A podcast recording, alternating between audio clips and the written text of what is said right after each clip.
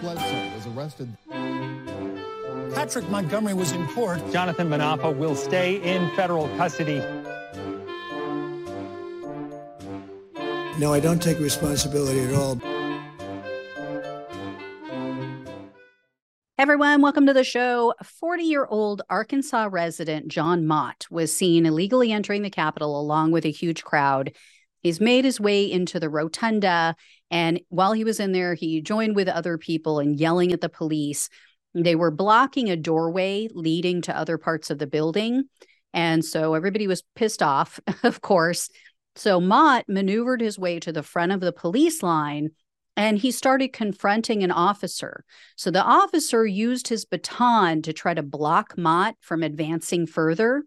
And at that point, Mott grabbed the baton and then he pushed it away and he screamed at the officer, quote, Don't touch me. If you don't touch me, I won't touch you.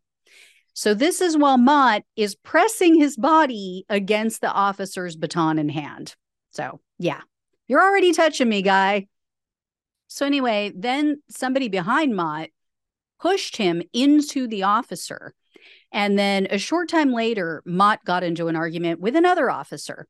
Then he moved to the center of the rotunda and he just started screaming just started shouting. and then sometime after that, additional officers came into the rotunda and they started corralling the mob. They started pushing them together and toward the exit. Well, instead of leaving, Mott moved in front of the police. He tried to block them. And he continued to get in officers' faces. He was confronting and challenging them. This is all while they're trying to get the crowd out of the building. So eventually, after 17 minutes of him being inside the building, he was finally forced out. But unlike most others, Mott didn't post on social media, um, but he did set up a GiveSendGo. He set up a fundraising page to raise money for his legal fees. And it's something, I'll tell you. The image at the top of the page is of a wooden cross, and hanging around the top of that cross is Jesus' crown of thorns. then there's a flag off to the side and it says one nation. I have so many thoughts. Like, do these people realize that Jesus was a brown skinned man from the Middle East? Just saying. Also, really, really, you're being crucified like Jesus. That's what you think. you broke the law. Woman up and take your punishment. Anyway, like I said the other day, these people live in a perpetual state of victimhood. Um, so Mott was arrested on May 13th of 2021, and he was charged with entering a restricted building or grounds, two counts of disorderly conduct, and parading or demonstrating in a Capitol. Following his arrest, Mott told the FBI agents that it was bad people, that's a quote, like Antifa, who broke into the building. And then he said that other people, the good people, again, a quote, entered the building after Antifa opened the doors. Mott also said, quote, I ain't going to apologize to nobody because it's my right. Well, in November of 2022, Mott pleaded guilty to the parading charge. So he was facing up to six months in jail, five years of probation, and 5,000 in fines. However, the government requested only 30 days in jail, three years of probation, 60 hours of community service, and 500 in restitution. This is a complete joke because most of the people who did what Mott did, confronting officers, getting physical with them, they've all been charged with, at minimum, the felony crime of civil disorder.